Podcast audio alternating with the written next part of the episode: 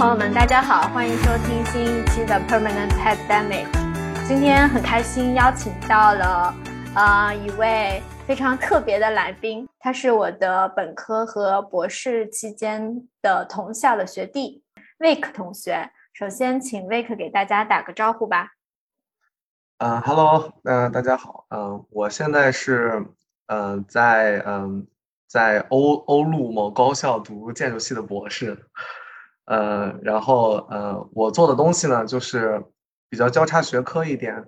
呃，我做的相当于就是传统的建筑设计和技术结合的一个方向，就是怎么能够把建筑结构和建筑的艺术表达然后融合在一起。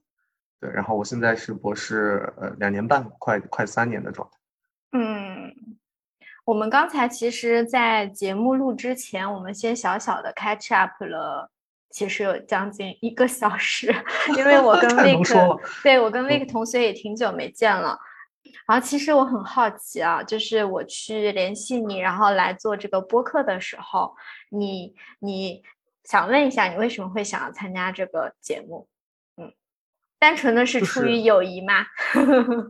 友谊当然是非常重要的比重。嗯，对，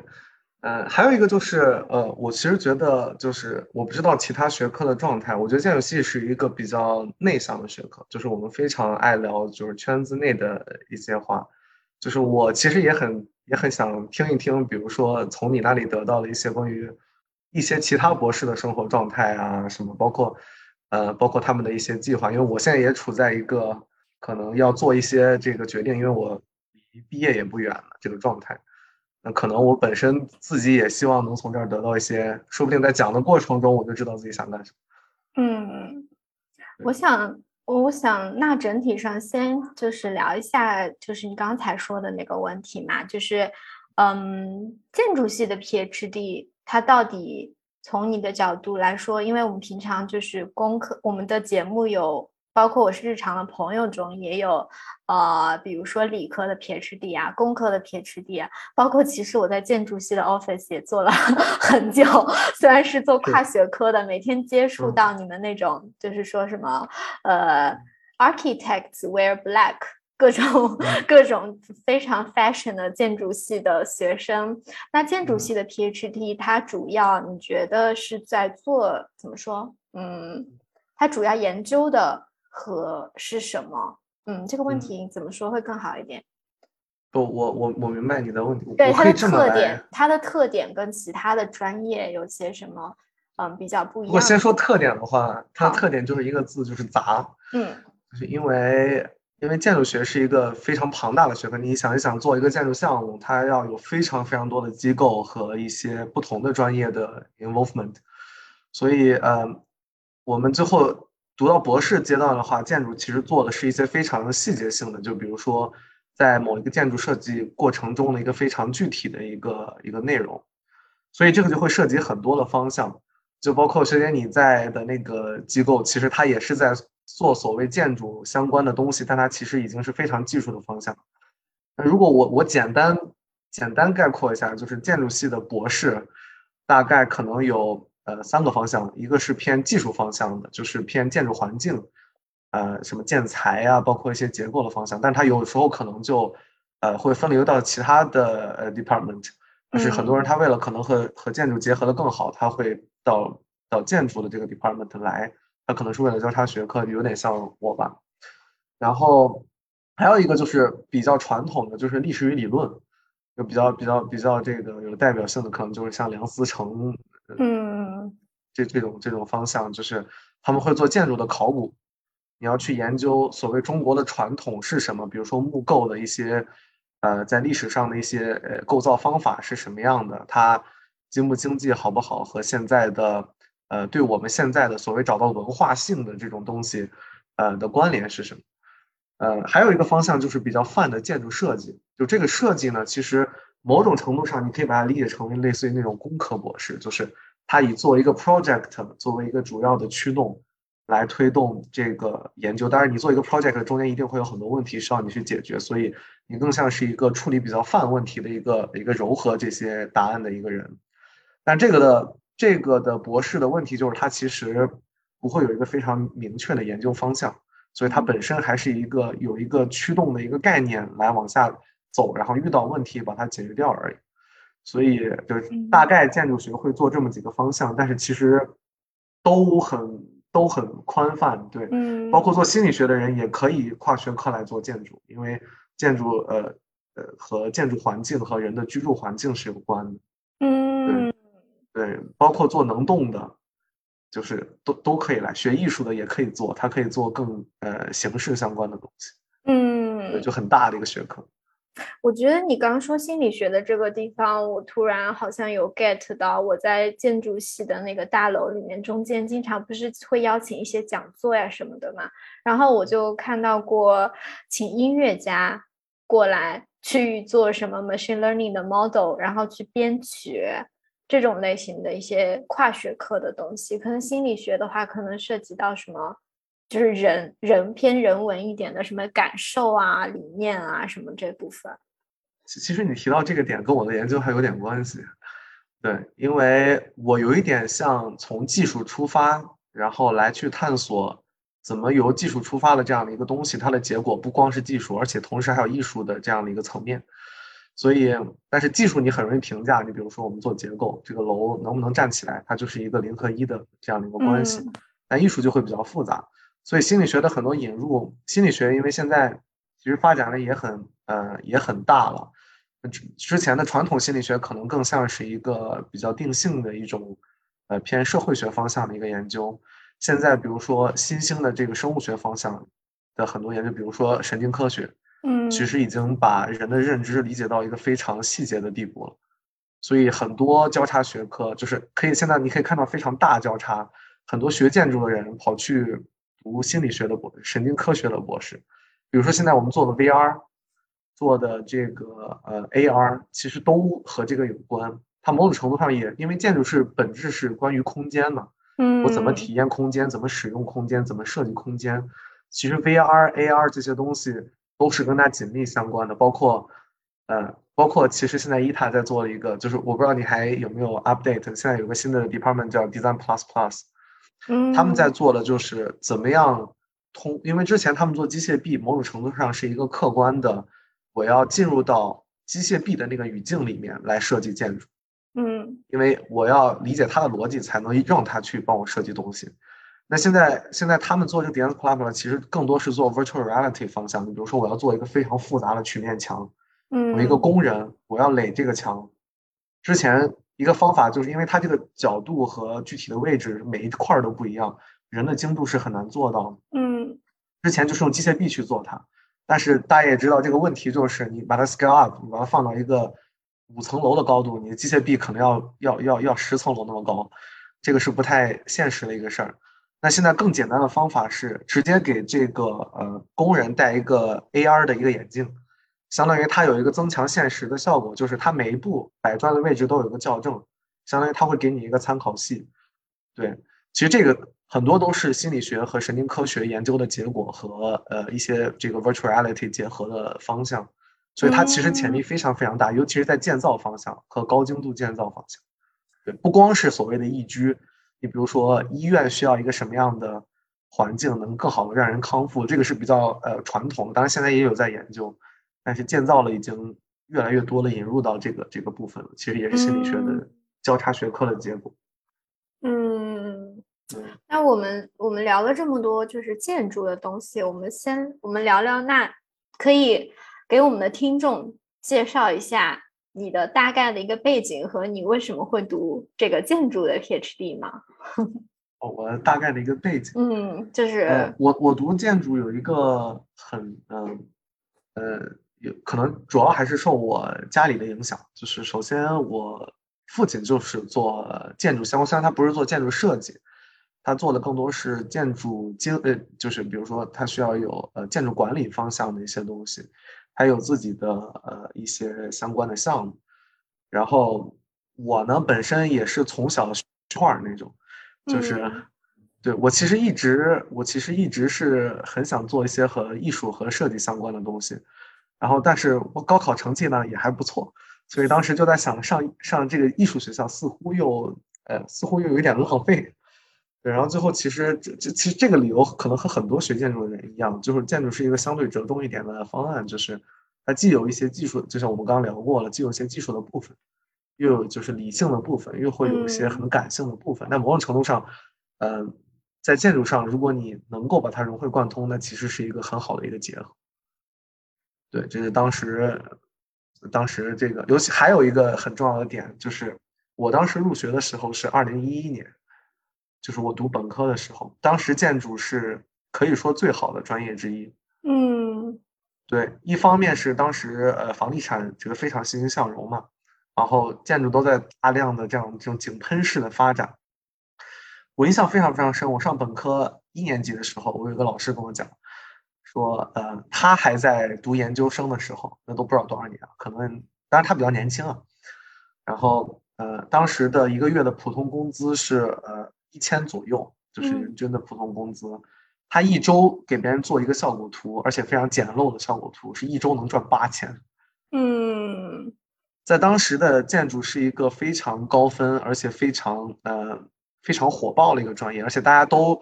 可能，比如说，如果在高中你你你读的是理工科，你可能受够了这些非常纯理性的思考的时候，建筑可能是一个你解脱的一个机会，可能很多人都是这么想。但是很明显，在我们读的过程中就已经发现，建筑的这个市场好像变了，然后就没有我们想象那么好了。尤其现在来说，可能越来越恶劣。尤其房地产慢慢慢慢萎靡了之后，呃，建筑行业的现状也比较尴尬。那你为什么一条道走到了博士这条路呢？对我其实当时也并没有呃想要呃就是决定说我一定要读博士这事儿，我当时是呃。呃，本科读完之后，我想我一定要来欧洲，因为当时我是，呃，我是当时赢了一个竞赛，然后那个竞赛的奖品是带我们来欧洲有一个一个月的一个 study travel，啊，当时看了欧洲很多地方，然后当时我就下定决心一定要来欧洲，因为可能大家也有一点了解的话，就是其实所谓的现代建筑的概念也是欧洲发展出来的，嗯，对，所以其实欧洲如果你要看很多经典的建筑啊，什么像意大利啊、法国这些，其实。会更多，它土壤其实也这个影，这个这个文化也更更深厚一点底蕴。然后当时我就决定要来读硕士，然后当时申了好几个学校，然后去芬兰的话，当时是免学费的，对，所以我当时毫不犹豫的就去了，就去了芬兰。然后我其实，在毕业，我当时来这个 ETH，就是当时来做 Master Thesis 的时候认识你的那个时候，我其实已经在芬兰找到呃工作了，而且芬兰的工作是这样。就芬兰是非常保障一个每个人的工作状态，你一旦签了那个合同，它就是永久合同。嗯，那个永久合同，也就是说，如果他要辞退你的话，他会给你付一个天价的一个赔偿费，这个是政府强制要求的。那我非常希望他辞退我，这样我可能就财富自由。但是 anyway，就是，但是当时的状态，其实我是很第一反应，我是很开心的，因为当时建筑在国内的工作状态是很。是很强度很高的，而且收入并不高，呃，通宵啊什么的这种都是很常见的事情，所以当时在芬兰它是非常 chill 的一个状态，然后大家你开心就好，我开心就好啊，每个人就适当工作工作就好，然后我当时是很开心，然后我工作了半年之后，呃，当然还有一个 context 是在芬兰呃读书的时候办办工作，就是比如说两天工作三天上学是很常见的事情，因为他们认为实践是学习这个专业更重要的一个点。嗯，所以我当时也是有不少工作经验在那边，然后后来我就发现了一件事儿，就是我不知道是不是因为文化的影响，就是从小在这样一个非常 competitive 的环境里面习惯了，然后我觉得第一个月是很开心的，第二个月我就不知道我在干什么，就是非常夸张的一段时间，是他给我安排的活，我可以一天干完，但是我不得不拆成一周干，嗯，因为我不知道剩下时间我会干什么，但我又必须得去，就是你会非常容易就 lost 了，你不知道你在干什么。你也没有任何工作上的，无论是成就感，甚至连 feedback 都没有，就是你会非常非常的迷茫。然后当时正好我在这边读完 master thesis 之后，啊，我相当于是把那边的工作暂停，然后过来做 master thesis，然后回来毕业之后，当时跟老板说，那就接着做一个其他的项目。然后后来我想了想，我觉得我应该换一件事儿干。我觉得博士对我来说还是有一个挑战一点的。首先，我本身对。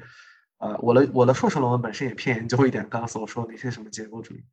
然后导师也本身蛮喜欢我的结构，我的这个研究的方向，然后后来就莫名其妙就在某一天的一个聊 master thesis 的过程中拍定了，可以接着把这个 topic 变成一个博士的 topic。对，其实也没有特别特别多的计划做这个事。嗯，那到现在为止，你有后悔这个决定过吗？我没有后悔，因为我即使工作了，环境也不会很好。嗯，对，除非我转专业，这这只是当下建筑的一个现状，就是，呃，它收入不能叫低吧，就是只能算中等，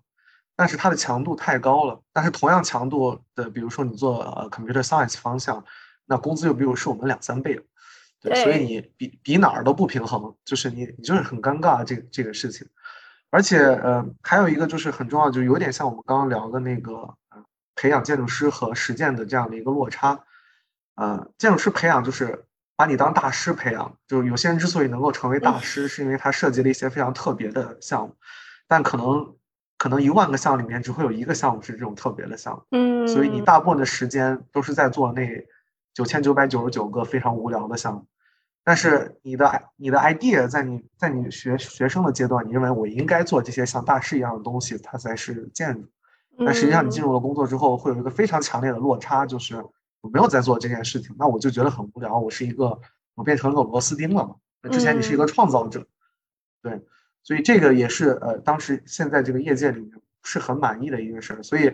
我也不能说我也不能说后悔或不后悔，但是。我觉得如果我当时留在业界的话，也不会说比现在好多少。嗯，但是我觉得我现在做的事情本身也是一直我感兴趣的问题，那我有机会去研究它。然后我本身也进也对进高校这件事情很感兴趣，我我还蛮 enjoy 教学这事儿。嗯，所以所以我觉得整体来说，我还是我肯定是不后悔。但至于之后会怎么样，这个也就是另外一个 更复杂的问题。就是一般，其实大家都觉得建筑师读 PhD 的比例是比较低的，相对于其他学科，因为你想要有进一步的发展，可能 PhD 是一个必备的东西嘛。但是建筑反而不是这个样子的，所以，嗯，读建筑的 PhD 一般它的未来发展方向都是哪些呀？对，其实你说的这个点非常的呃呃有趣，因为建筑建筑建筑界就是。自己的内部也在讨论这个相关的问题，嗯，就是呃，因为比如说现在国内的就业环境，呃，教授的这个高校的就业环境来说，基本上要求一定要是 PhD，但是对于建筑来说，其实实践经验是呃的重要性是大于所谓研究，尤其是建筑研究还比较的这个模糊一点，嗯，对这样的一个方向，那这就导致了两件事情，第一就是呃，他招不到一些很好的实践建筑师。进去教学生，但实际上这是他们应该去学的事情。另外一点是，像呃有很多研究背景的所谓的研究背景的一些一些人进了高校之后，他的实践经验是很差的。他对呃比如说形式的一些理解呀，他对一些呃一些经验性的东西他是很差，所以他教出来的学生其实也是非常模棱两可的，就是它其实导致学生自己也不知道到底建筑在干什么。嗯，这其实是一个问题。就是第一个问题是之前。呃，ETH 我忘了是一百周年建筑系的一百周年的一个校庆，呃，一个一个一个一个系庆，好像当时请了几个业界很多的大佬过来。其实其中有一个问题就是建筑系到底要不要博士，需不需要博士来来建筑呃呃来来引入这个建筑系？呃，其实我的感觉是，呃，取决于就是你要做什么。其实现在很多国内的高校也在做这个变革，就是他们在慢慢打破这个。限制来招更多的实践建筑师来去教设计，然后你作为一个呃建筑背景的研究者，你可能是更多跨学科的一个呃 leader 的这样一个状态，因为你有建筑设计的一些知识和经验，你有呃技术一些的知识和经验，但是你两个方向可能既没有实验建筑师和纯做呃科研的人那么强，那你可能更多的是把两者弥合来发现问题的那个人，然后让他们两者来结合起来把这个问题呃实现，这其实是当下。呃，所谓呃建筑博士在主要主要做的一个事情，但是其实你比如说，你看建筑系，大部分在读，就比如说 ETH 吧，在读博士的很多人的背景，他们其实并不是学建筑，有学呃艺术史的人，其实他们去研究艺术与理论的方向是更好的，只不过呃专注点变成了建筑，有很多学呃比如说呃 computer science 的人，他来。把这个具体的应用方向和建筑相结合，其实这个是所谓的建筑的 PhD 其实更常见的一件事儿，因为他们是真的在做研究，只不过和建筑相关了而已。嗯，但是建筑设计本身的人去研究一个设计的问题，在博士里面，呃，第一，他 topic 很少，因为他的 topic 其实在实践中，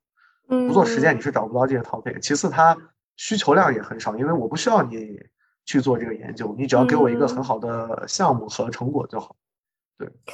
我觉得，我觉得现在跟你聊天，就是你把这个东西看得很透彻，哎，然后分析的也非常的清楚。嗯，在这行业里混太久了，感觉就是就是跟你读硕士的时候是不一样的一个认知的感觉。疫情疫情这两年，每天每天在做自我的探索，也搞清楚自己在干什么。还有你的学科探索，那嗯。整体上来说，你觉得，比如说现在大环境也这么不好啊，各方面的东西，但是我其实看到的是你对建筑学本身的热情，就是我觉得你是真爱。我整体上来说，我觉得每个读博的人，你都得喜欢那个东西，你才可以去，呃，一直不断的，呃，一直不停的去探索这个问题，去解决问题，包括面对很多挫折呀，各种各种。嗯，对，是这样。嗯，就肯肯，我我觉得，我觉得，如果你对这个学科没有热爱，你去读博士纯粹是为了一个功能性的读博，一定会非常痛苦。这个是，这个是肯定的。而且我非常喜欢建筑的一个点是，就是虽然它现在被呃讨论的很多，就是尤其是就业环境方向的一些问题吧，因为这个问题可能确实是有待解决，但是。我觉得学建筑本身一个乐趣，就我们先不说它功利性的问题，就你把它当做一个兴趣来讲，我会觉得你学完建筑之后，你看世界的视野是不一样的，真的是，就是你比如说有些可能你学微观的事情，你在宏观世界你也可能看到宏观世界也也会去和微观产生一些关联，建筑也是一样的，就是呃，我觉得建筑学在培养一个世界观，因为它本身很宏大，它从什么历史、哲学、艺术到技术，其实都涉及。那如果你有你有一个机会，或者你有这个能力，或者你有这个兴趣，去在某一个点上把它这些很多层面的思考融合在一起的时候，那它其实就成为了你的世界观。那你你可以去带着这个世界观去重新看很多周遭的世界，甚至看一些，因为建筑本身也是研究人的一个事情，包括刚刚说的心理学。嗯，所以嗯，我觉得对生活。的改变也是很大的，这可能是我非常 enjoy 它的一个点，就是我没有把它纯粹当做一个学科在读吧，而不而当当成一个自己自己生活的这样的一个信仰的一部分，再去再去再去试图试图做一些探索。嗯，我觉得很有趣。你刚才说这段的时候，因为我上一期节目是邀请了我们这个播客第一次学文科的一个嘉宾嘛。然后他主要是研究社会学和人文学，包括一些政治学相结合的，也是一个跨学科的专业。我发现你们有一个特别大的共同点，是你们所做的研究就在你们的身边，就是它和你的生活，包括你的三观紧密的结合在一起。刚刚像你说了，它形成了你的世界观，而且它在冲击和影响着你的世界观的一个形成。对。这其实也是也是建筑的魅力嘛，对，很多人很多呃很多专业的人，他可能学到一定程度了之后，你比如说，我可以讲一个很有意思的一个例子，就是我的呃第二导师，我的二导师他其实是学数学，他学的是非常抽象的一个偏拓扑方向的一个数学，然后呢，他在某一天就是，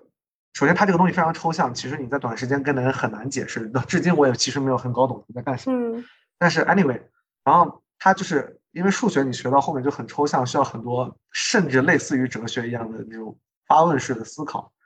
他去非洲做一个义工的时候，他当时就去摆这个砖，就有点像我刚刚说的那个问题。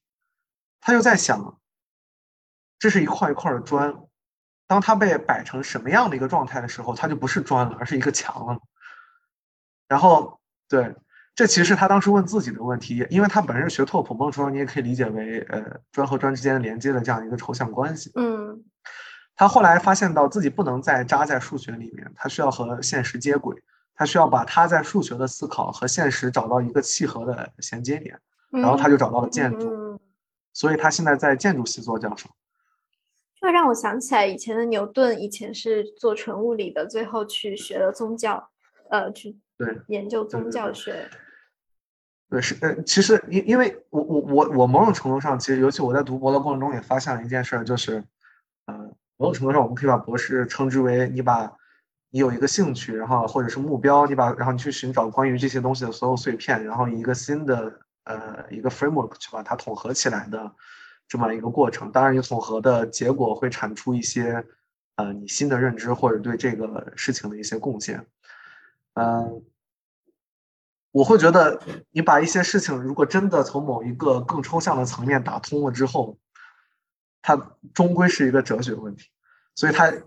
但哲学问题本质上和你自己的世界观是有关的。嗯，对。所以，所以当你试图要去把这个问题解决清楚的时候，第一步是你要搞清楚你想要的结果是什么，你才能够建立这个哲学的 argument，然后才能 apply 回那个 framework。我我会是这么觉得，它某种程度上也，你研究的过程也是对自己的认知和世界观的一个建立吧。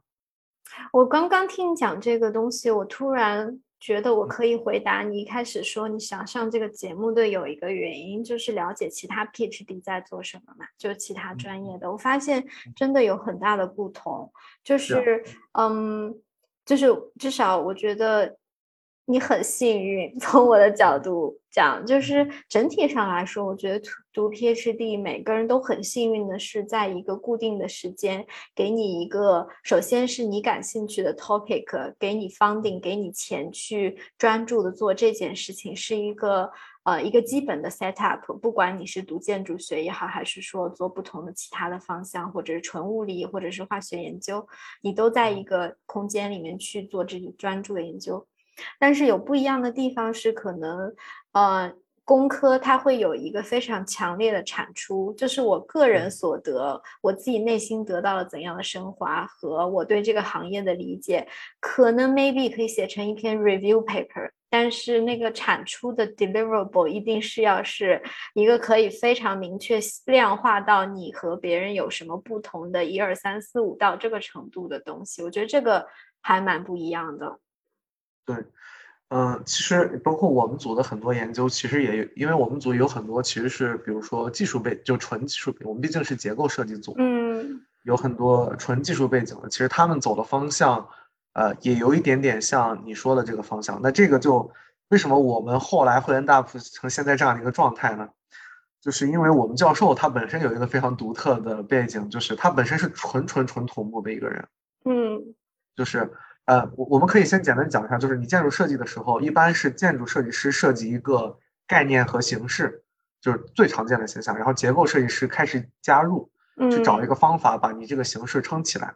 所以我的教授本身他应该是做第二个部分的这样一个人。嗯。然后后来呢，他其实也不是主动发现了这个事儿，就是他后来和有机会和很多非常著名的建筑师去合作。然后这些建筑师他们就已经超过了一些普通建筑师，说我只是捏一个漂亮的形式这么简单一个问题，呃，已经超越了这件事情。他们去质问更深的问题，他们想要从技术本身找到一些答案。所以他们在建筑设计就第一个我说捏形式的这个过程中，已经试图在和其他学科去做交叉了。嗯，也就是说，它建筑的很多出发点，这个概念本身的一部分就是结构。嗯，我的建我我的导师呢遇到了其中一个很有名的一个建筑师叫 Christian k a l l e s 他在瑞士也是非常有名，他也是 ETH 的教授现在。然后他们做了很多这种合合体式的这样的一些探索，导致出了一些类似于，因为建筑学本身是它是一个一个的 typology，就各种的类型。他们的合作导致了一些突破原有你能想象的类型的一些结果，所以他们变得很有名，就是创造了新的 typology，在建筑系里面的 typology。然后呢，所以他也因此而变变得出名了之后，和更多的建筑师开始合作，尤其这种早期的合作。那早期并不是所谓的去验算啊，去 check 这个 work work，而是一个 brainstorming 和思考的这样一个事情。所以他本身没有学过任何的建筑，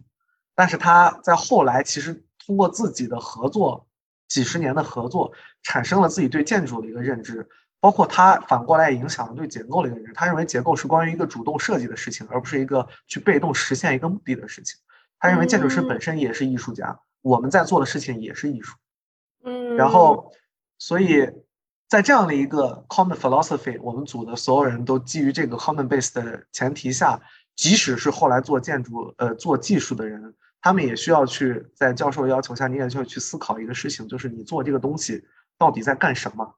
而不是去解决一个问题。你要去问自己你在干什么，而不是说我的产出就是一个非常漂漂亮的 plugin，然后每个人都花五块钱去买，然后我摁一键就可以生成一个。一个漂亮的花花绿绿的 analysis 就就是你的研究，这个不是的，这个你可以在可能工业界做得更好。你需要去问的是，你做这个东西到底在干什么，才是呃，就有点回答，就是这才是问题的问题。对对，如果你的博士论文的结果能提出一个这个问题，就是很厉害的了。哇，我觉得这个这个。是我格局小了，是我们导师格局太大了。我只能说是我的格局小了。我觉得，我觉得特别有意思的点在于，我们的节目本来我以为我们这一期聊的是建筑的 PhD，结果我发现，嗯，不，我们聊的是 art，聊的是人生。我们聊的是 art 以及人生。那我整体上来说，可能现在也不是特别适合聊。所谓的人生观，既然你提了这个，嗯，你觉得你觉得他对你的人生观的影响，如果更 specific 一点的话，有什么？你说建筑系吗？嗯，在你读博，包括读建筑这件事情，其实这个是我我之前跟很多理工科的，就是纯纯理工科的人聊过的一个问题，就是我因为是纯理工科的，我在高中是学纯理科的，嗯。呃，我没有受，因为国内对艺术和所谓文化的教育是非常非常落后，甚至是没有。嗯，因为它不在所谓的评价标准内，你不需要去学它，没有这个动力。呃，我我在之我在之前对于世界的理解就是，我我其实有点像很多现在纯理工背景的人，他对科学的信仰，他不是他不是说我相信科学，而是他崇拜科学，他认为实证是一切的呃本质。这个事情，我觉得大部分人学理工科的人都会有这么一个认知，就是这个事情 work work，我要去实证它，我要做实验，我要去啊验证它。我觉得建筑系，当然它也不是说就不做实证，但是它把你拉出来，它告诉你世界上还有另外一个 side 是艺术和文文化和思考这件事情，就是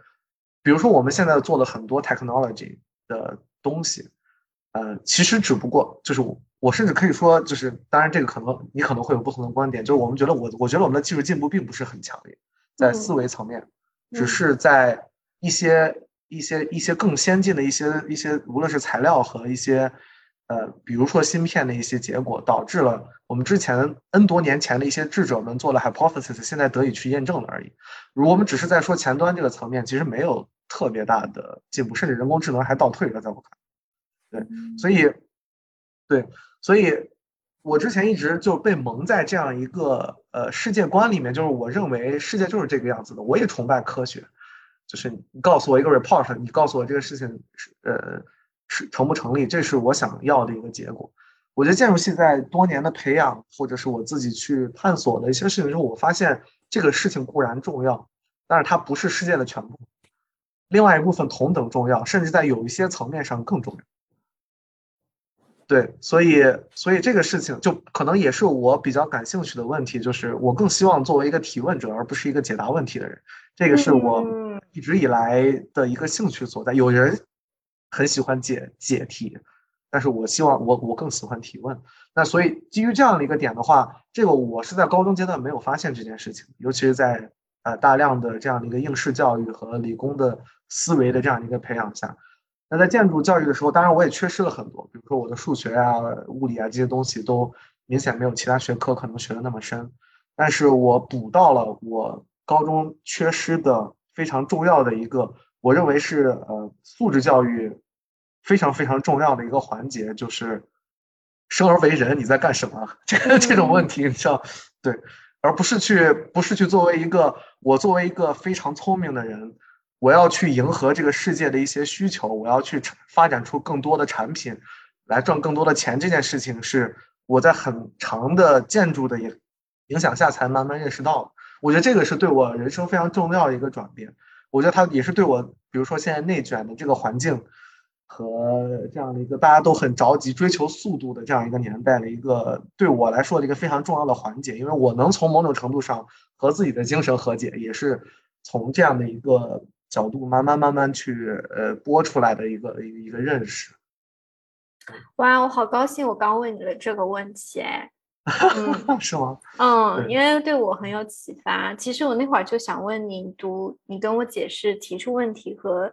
呃，technology 的解答的这个在建筑系的核心的时候，我就就想问你，你是想做那个提出问题的人，还是去做那个解答的人？然后我反思了，也不说反思吧，reflect 了一下，我在跟很多前几个嘉宾的聊天，包括我自己，我们都是喜欢解决问题的人，哎，但是但是上一期的一个嘉宾他是。就是我刚刚跟你讲，他是 humanity 背景的做研究的。他说他读博的一个原因是，他想要了解更加清楚他所在的这个世界，是因为这个原因他才去读博的。然后我发现真的是解释了我们学科和那个 mindset 读博之间的一个差异，就是我们就是理工科的，就是嗯。就是我们要去冲，我们要去解决这个问题，我们要做给出一个答案。当然，我们也会提一个 research question，先去研究问题嘛。但是好像很少会去思考这个问题的本质。从某种角度上来说，这个世界是需要提出问题的人，也需要去解答问题的人。我觉得是一个一直同时存在的一个必要吧。但是，嗯，刚才的那个回答我。觉得特别特别好，嗯 对啊，对啊，其实这其实我觉得也是，呃，尤其是中国现在大发展的背景下，可能很多人就是在没有意识的情况下就缺失了一点，因为自然科学在近我都不说近一百年吧，近五十年的发展太夸张了。已经完全压过了什么所谓人文学科、哲学，就是我们都不说到底谁影响大，就是方定已经没有再往那个方向流了。对，那这个方向的方定全部都在这里，那每个人都希望，当然我做这个事情会有更多的成果，我也可以有更多的方定，那我为什么不做这个事情？也不是说他们没这个能力或者不愿意，那当下的世界的潮流就是这个样子，就是自然科学，没有没有任何的没有任何的质疑。那。呃，可能中国，我觉得中国慢慢慢慢也在找回这件事情。就是中国当当时大发展的时候，技术的硬性作为一个泵这样的一个东西，它一定是一定需要这样一个阶段，它需要这样一个蓬勃的炸裂式的发展来打好这个地基。那现在 OK，我们生活也比之前好了，经济也比之前好了，为什么大家都不快乐？是不是人文和素质教育这部分少了一部分什么东西？那我觉得现在明显你看到各种访谈节目。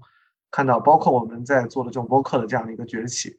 啊，越来越多的人其实在思考这件事情。然后，我不能说方定在往这个方向流吧，但是关注点在有了，大家更多人在关注心理的一些问题，嗯，关注文化的一些问题，关注中国为什么我是中国人这样一些问题，以及中国的文化到底是什么问题，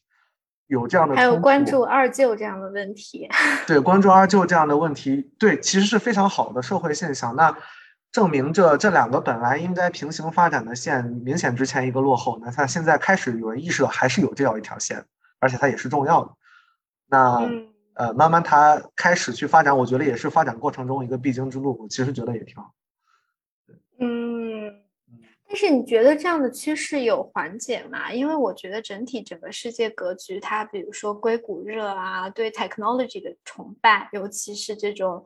呃，甚至它有到了一种，比如说硅谷的这种 startup，就是什么，呃，一个核心的观点是 fake it until make it 的这样的一个 concept，它可以拿到很多的融资啊，代表了某某种时代的脚步向前，但是可能缺少了问问题和思考问题的，呃，房顶也好，包括就业的机会也好，整个大环境你觉得是在变好吗？呃。美国的环境我其实很难讲，但是我觉得中国环境在我没有我没有觉得在在变好，我只是觉得从之前非常差的状态在往相对好一点的状态在慢慢有一些靠拢。那我会觉得非常大的一个问题就是，呃，非常重要的一个 context 就是，呃，因为之前中国发展太快了，每个人你你有一些野心，你有一些行动力，你就能赚钱。那当然，大家的精力都会被这个分走，那没有人会去思考这些虚头虚头巴脑的所谓形而上的这样的一些问题。嗯，那现在已经你经济增长到一定程度，一定会放缓。放缓的话，这些问题并不是说就不存在了，只是被慢慢慢慢又被翻出来了。因为我的注意力慢慢不是百分之百都在那儿，可能另外百分之二十分散到原来我还有生活这一部分。那生活这部分一定是人作为一个非机器的存在而非常重要的一个环节。那所以我觉得中国中国慢慢慢慢这一部分相关的思考在诞生，也是呃在兴起，也是也是一个必然的趋势。要么你作为一个人没有办法 settle down，对，所以就是这这其实是很有意思的一个哲学观念，就是呃在经济发展到一定程度之后，每个人都是无家可就是 homeless 的状态，而且这是一个人的异化，就是你没有办法和自己的生活环境和解了，因为你的思维跟不上技术的进步，那这就是一个。很复杂的问题。你说的这种 homeless 是一种心上、心灵上的 homeless。心理上的 homeless，对，心理上的 homeless 就是，呃，你没有办法和这个，你没有办法和自己和解，你也没有办法和当下的社会和解。固然一切都变得方便和高效了，但是这个高效是不是人需要的东西？是，它是这个社会体制和运作模式需要的东西，那是不是你生活需要的东西？是另外一个更大的问题。嗯，你看现在其实什么信息都比之前方便，甚至去超市都不用出门了，就点一点就是。但你这样更快乐吗？也没有，对所以那技术进步的目的到底是什么？那这是一个需要思考的问题。你像之前我们之前说的，呃，那个大发展的年代，其实很多所谓的，你就比如说像罗素这种人，他既是数学家，也是伟大的哲学家。他既是在解决问题，也是在提问，只不过他两者的能力都兼顾。那你看看现在，其实所谓这些伟大的人，我们每天在去讨论的人，他们是商人，他们不是提问的人。对，所以我不觉得这是一个好事情。他们只是在兜售他们的概念，来引领这个潮流，更好的给自己积累财富而已。那这是本质上的区别。崇拜的人也变了。嗯，固然都和技术有关吧，但是嗯。我觉得这个也会在改观的。我觉得硅谷的这种神话，嗯，会有变化，在我非常乐观的 看待。对，嗯，同意。我觉得很有趣。这个就完全怎么说呢？somehow 也连接了某一个段子吧。有一段时间很红的一个段子，就是说我们这一代读。理工科为了让自己的下一代读 finance，然后为了再让下一代去读艺术，我只不过恰好强行插了个队，然后 对，可能早一点开始思考一些必须要思考的问题。但是，但是这这也是一个很现实的问题，就是我们在聊这个问题的时候，我很开心啊，我们想和 Joy 去思考和聊这个事情，但是现实还是很骨感，现实还是以围绕金融为主的这样一个。一个事件，啊，虽然我们讨论它有论有有弊有利，但是，呃，你某种程度上还是跟它接轨，你还是得找到一个工作，你还是得活下去，你不能存在一个精神的这样的一个真空里面，嗯，对，那所以这也是很多人的痛苦，就是包括很多哲学家的痛苦，就是他看清了这件事情没有意义，但他又不得不做的时候，那这就是一个社会体制要求你作为一个人必须要异化自我的一个过程，嗯，这个就很讨厌了，对。这个也是我其实工作之后的一个感受，就是可能你在 PhD 的时候做一件，怎么说到当时觉得，好像我不是爱因斯坦，我也不是哪一个特别著名的科学家，要做出改变人类命运的这样的学术，但至少你的 research 是在一个，就是说一个很小的圆，让它突出了一个小尖尖这样的一个状态中，你至少在做。一些非常 challenging 某一种行业内很新很新很新的东西，但是在我工作之后，我会发现，哎，自己呃在学术界做的那个东西，它可能怎么说啊？有一个比喻我有点忘记了，类似于就是你做以前做做非常非常 challenging 的一个学术上的突破，然后现在你却在那儿。拧螺丝钉的一个 感觉，是的，是的，因为社会需要你去做这个事儿。你你你作为一个 challenge 的人，你在社会里面反而是不受欢迎的，在这样的一个体制里没有意义。他反而会希望你更好的去做好一个非常高效的螺丝钉。这个，这个就是你一部分有自我，一部分一定是社会性的，这个没有办法，每个人都必须接受这件事情。哇，那你是跟自己还蛮，你还蛮和解这样的一件事情的，对吗？我觉得我跟自己和解有个非常重要的点，也跟建筑本身的现状相关，就是我意识到我无论做成什么样都不可能所谓的赚大钱。嗯。就是哪怕你的建筑建筑建筑领域里面做的很好，它也不是一个所谓赚大钱，就是动辄上亿这样的一个规模的这样的一个学建筑是不可能往这个方向走。嗯嗯。除非你后来改成什么投资人这种，呃，倒是有可能，但是只是跟建筑相关的投资人，那它并不是建筑本身了。所以我某种程度上意识到这件事情之后，如果你把金钱的压力降低很多的话，嗯。我会觉得可能你会有更多精力去思考一些你感兴趣的事情。如果你接受这已经是一个既定的现实，那为什么不让自己 enjoy 一点？嗯，我觉得这是一个普遍我发现读人文社科专业的一些人的特点，就是整个经济形势也好，它是因为要做有趣的事情而去做了这个。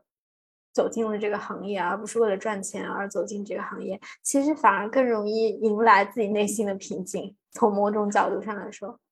对我我不知道是不是因为是因为什么样的原因导致了我这个状态，可能也是我在北欧这样的一个萧瑟的环境里面 待了很久，就所有的欲望都被都被降低了吧。我其实对消费这件事情就是没有什么兴趣，我也不知道消费的乐趣是什么。所以，我其实即使在这边，当然你说必备的要买房、买车什么这些的，我可能我还没有到那个点，我没有去非常仔细的思考。我可能到时候一旦开始，我也会很焦虑。但是，呃，但是在现阶段来说，我其实就大部分钱就买一些吃的，我也不知道我应该把它们花在什么地方。所以我本身也对它没有特别强烈的追求，说我要去赚多少多少多少钱这个事儿。也可能我还太拿义务了现在。但是，呃，所以，所以可能可能这个点它。某种程度上，从我当下的这样的一些众多 option 中被淡化了之后，可能你会更容易，嗯，更容易和自己接受一些自己做这些 useless 的事情的，呃的一个借口。对。但是我这边想提一个小小的点，我也是对一个金钱没有太多要求，可能从某种角度上没有太多欲望的人。但是可能这个都是相对的概念嘛，大家都是。就是你很难去衡量，但是整体上来说，我听过一种想一种一种一种说法。当然，我们又来聊一些 philosophical 的问题了。就是说，特别明显的这种要求需求，反而是最容易被满足的。如果你的需求是更高层次的，或者说某种精神上，或者是尊严上，或者是学术自由上，或者是。其他随便举个例子，可能是更难达到的一些要求和追求。但这个是一个短期和长期快乐的问题。我个人认为，短期的快乐都是虚无。嗯，我当然可以定一个目标，说我今天跑一千米，我就很快乐；或者我今天，嗯，我今天发一篇 paper，我就很快乐，没有问题。这事情确实很容易达成，但是它是非常瞬时的快乐，而且它会变成一个非常 addictive 的东西，就是有点像上瘾。就是我我我一定要做的比之前更，我们今天跑一千，明天就要跑一千二。但是如果你是有一个长期的目标，尤其这个目标可能就不可能达到的情况下，当然它会带来痛苦，因为你知道你达不到它。但是呃，我觉得这种快乐是一个，就是它不是那种蹭一下上去，然后再降下来那种快乐，而是慢慢慢慢上上升的快乐。我会觉得我更 enjoy 后者。这个短期快乐在我看来是一个非常需要警惕的事情。嗯，那你可以举个例子，你目前对你来说长期的快乐是什么？但这个问题就非常的大，我我我特别希望发生，在呃，比如说在我我我可以解释一下这个概念，就是我会认为信息交换是最有意义的事情。嗯，这个信息交换包括很多层面的信息交换，我会认为意义的诞生也是因为有动态的交换才会有意义。所以，一方面你要找到一个平台去让你能够发声，另外一方面你要有一个契机能够接受这些 message。这样的话，你的生活是动态的，你的生活也是在不断积累和。当然，这个很多 message 可能是负面，或者是，但这个就是一个另外一个问题。所以，我会觉得我非常 enjoy，或者是我非常希望做的一个事情，就是就是去发声去做这样一个信息交换。当然，在当下这个事情已经变得很容易了，像。呃，你做一个哔哩哔哩账号，做一个播客，其实你甚至你去发一条微博，这个事情，呃，都会很容易出现。我觉得你也在做类似的尝试，如果做这些呃访谈节目的话，那我会觉得一个。呃，我期望的状态就是我能我能做，比如说，其实教授就是这种状态一个很好的一个一个一个 position，就是你能够没有太多外在压力的情况下做这样的一个 change，而且相对来说是在一个比较 high 的一个 hierarchy 做一些有趣的一些，但是这个有趣是对你来说的有趣，可能对社会不一定有用的一些讨论是高强度的密集的一种能量的产生，在我看来。我会觉得这个是呃非常重要的一件事情，也是我一直在追求。虽然我也不知道这个事情的终极对我来说是什么样，可能，但是我会觉得这个可能是我会 enjoy 的一个乐趣所在，因为它其实很虚，它并不是一个目的，它是一种状态，你对某一种状态的一个期许。嗯嗯，对。但我会觉得这个对我来说是一个非常 strong 的 motivation，包括我做很多，包括我前一阵发的很多文章。其实我发文章这个事情，并不是说我要去发什么学术。而是去表达一个我对某一个事情的观点，当然，尤其是在国内一些杂志发表，它会有及时的 feedback，无论是批评式的还是什么样，我很希望他们都来批评我，我觉得这个才是，呃，有意义的地方。要么我干这个事情是为了什么？嗯，我觉得你比我读博期间对于这个学科和你自己的想要的是什么思考的成熟许多。哎，因为我本来只是想了解一下长期的快乐对你来说是什么。呃，你举的这个例子完全是你的追求了。从从你，嗯，我觉得其实它不虚，但是非常有趣。这个其实有点解释了我经常在你朋友圈看到你组织一些 talk 呀，或者是一些跟国内外的一些专家的一些访谈啊，包括当然都是你们建筑系的专业性的一些一些一些活动。嗯，我本来以为它只是你的 network 的一种方式，但是是我的格局小了。没有没有没有，是我解读的方式比较有格局而已，本质上还是 network。但是这个其实让我想到了一个很有意思的一句，就我我就有一个综艺叫《向往的生活》，然后我很喜欢，因为因为它不太需要脑子 的一个综艺，能很容易让你放松。他有一期取了一个，呃，不是叫许知远播。我那我只看了那一期，其他我都觉得不好看。嗯，我想听。对，因为许知远在我看来是跟这种所谓娱乐式的综艺完全格格不入。包括你看他的采访节目，十三幺本身也是一个，他要去创造冲突的一个综艺，他不是要我跟你 peace，我们俩乐呵呵一笑就就就结束了这个事儿。是。然后他就是很难和这些。所谓在创造快乐，或者是创造这些无聊的快乐的人坐在一起，因为他觉得太 peace。他坐在海边对自己说：“没有冲突，这事情一切都太美好，这个是虚假的美好，就没有冲突。只有发生了这种所谓的冲突，才会有强烈的信息交换，你才会有这个 energy 的产生。那我非常认可他这句话，就是我很讨厌这种，呃，无聊的为了娱乐而娱乐的这种这种娱乐。就是如果你本质没有没有冲突在。生活就没有激发点了，嗯，那这个，那这个如何能够铺就一个更好的，能够以合适的方式，在饿不死自己的情况下，也不用进监狱的情况下，嗯，来创造这样的一个冲突的情况，可能就是一个所谓长远快乐的一个追求。就是，但我也不知道这个具体意味着什么，我只是，我只是觉得这可能是我想要的一个方向。哇，我觉得。嗯，让我想想怎么说。我觉得好有意思哦，你这你的你的这个观点。所以曾经我前段时间听到有一个人在问别人，类似也是在一个播客上，就是说从人的个性上，你到底是喜欢一个 certainty 的一个人，还是喜欢 uncertainty 的人？我觉得刚才你说的其实就是。我觉得你一定是喜欢一个 uncertainty 的人，因为这样子才会产生不确性、不不确定性和各种冲突的产生，即便它是坏的冲突。嗯，我你知道，我我的研究的三导师是一个，也是一个著名的建筑师，他有一句非常有名的话，他觉得他的设计的建筑叫 uncertain certainty。他觉得这种矛，就是他觉得他设计的，就是啊，我我们怎么去讲的？我可以举一个非常简单的例子，你比如说，我可以举一个菜刀的例子。日本的菜刀它是圆板的，中国菜刀很多也是。然后你可以用各种方式去握它，你可以去竖竖着握，反过来握，可以这样握，你可以双手握，对吧？但是你看欧洲的菜刀，大部分是符合人体工学的，它是你有一个确定的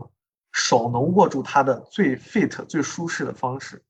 这个是所谓的人体工学。那你说日本那个是不是人体工学？我觉得也是一种人体工学，但是它创造的是一种 ambiguity，是一种模糊的状态。你可以有无数种的方式和它发生交互。这个是你你在定义这个功这个道具对于你来说的功能，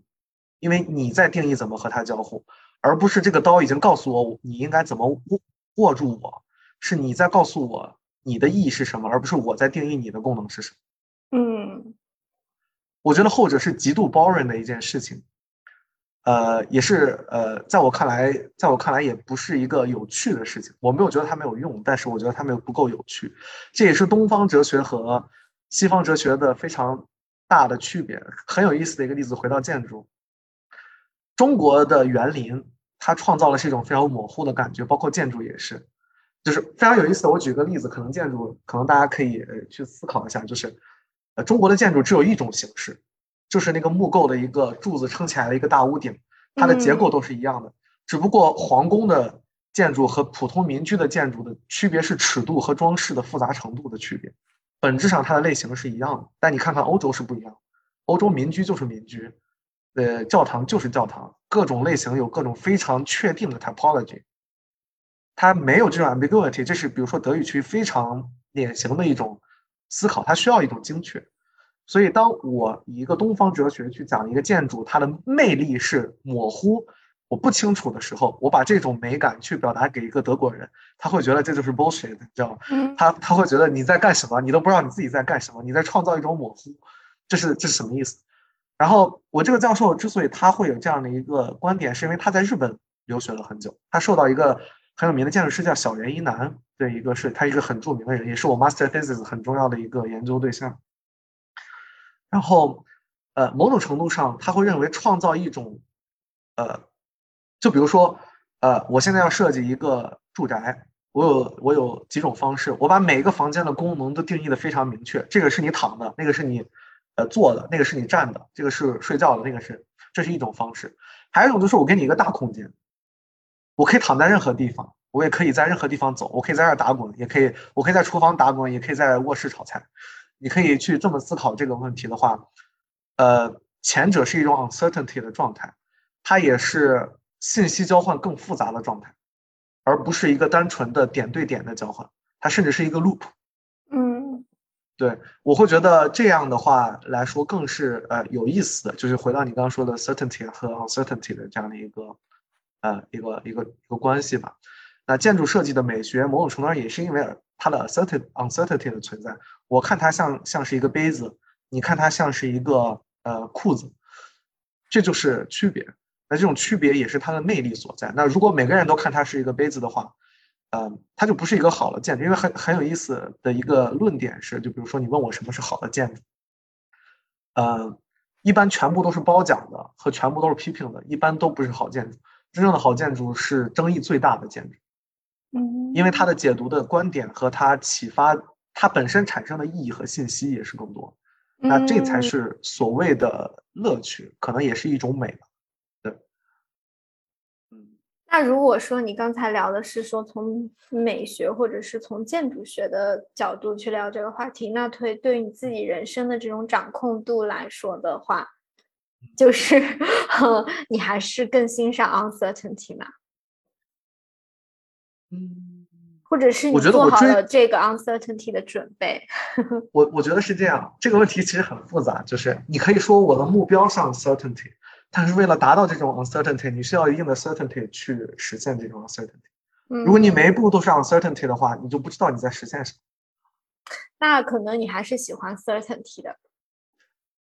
我其实我的意思是，哦，嗯，这有点像是，这这有点像是。坐井观天的感觉，就是我想要自由，但是实际上没有这个限制，我可能看到的全都是天，我也就觉得天不感兴趣了的问题。这个你就像是自律神自由这句话是一个道理。对不对？嗯，是是是这样，就是你到底自由还是不自由？对对对，嗯，哇，好有意思哦！我本来就想这么一问，但是你破了我的题，讲的太多了。对我们，我们，我们今天的这个主题，我我已经不知道怎么定义了。我们今天的主题就叫建筑与人生，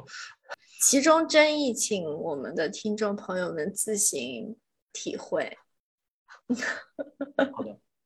那我我最后想问一个问题，其实我们的观听众其实根据我的了解，大部分都是一些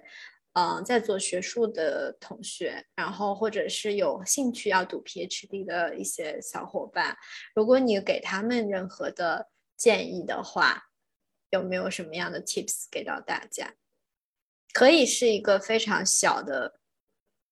life hack，也可以，就是任何。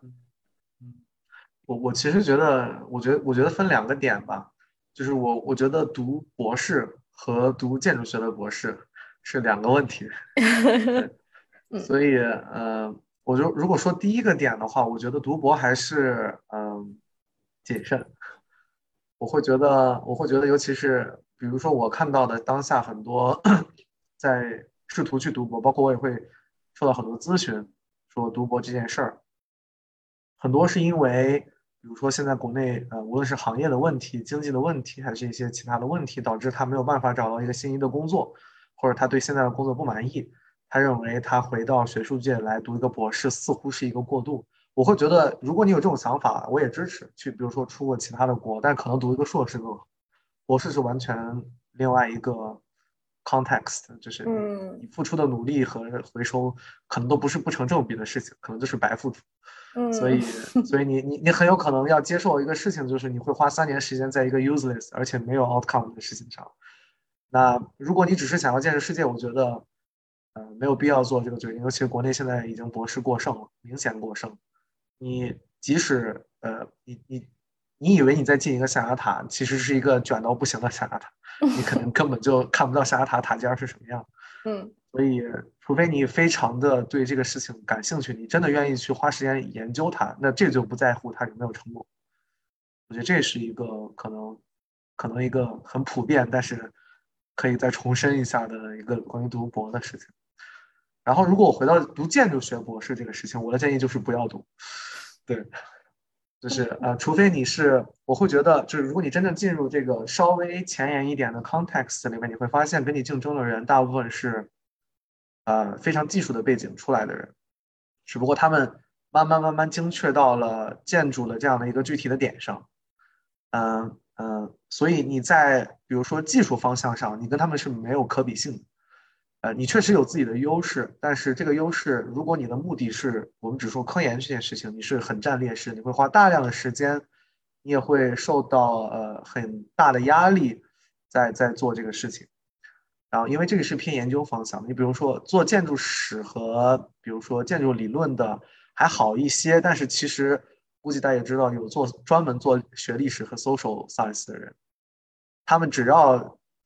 精确到一个点去做做做建筑这个事儿，无论是 methodology 还是什么，不是说你学不了，而是你比他们晚了很多年。呃，如果你想很快赶到他们的程度是不容易，所以很多建筑建筑学读博的人其实是这个方向。那如果以一个受传统建筑教育、以设计为导向出身的人，除非你在很早就明确了自己要做什么东西，比如说我就会认识很多一塔的博士，他虽然是啊学呃建筑设计，但他可能在大一、大二就知道自己对 coding 很感兴趣，甚至是他们已经是很好的一个水平。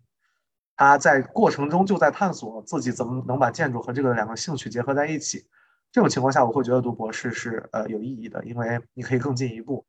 但如果你是一个纯设计的背景出来的话，会很痛苦。你找 topic 也很痛苦，尤其是你读完了之后，啊，你再回学术界依旧痛。所以我会觉得，如果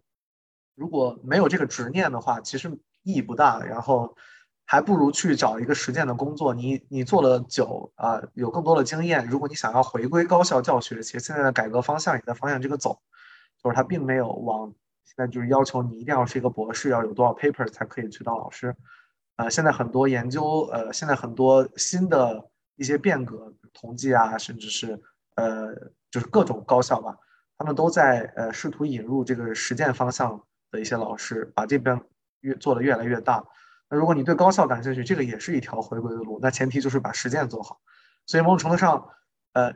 我回回到这个一点有没有用？就是在我看来，你如果是一个设计方向读博士，你读完之后发现你反而可能竞争力不如那些硕士生在实践上。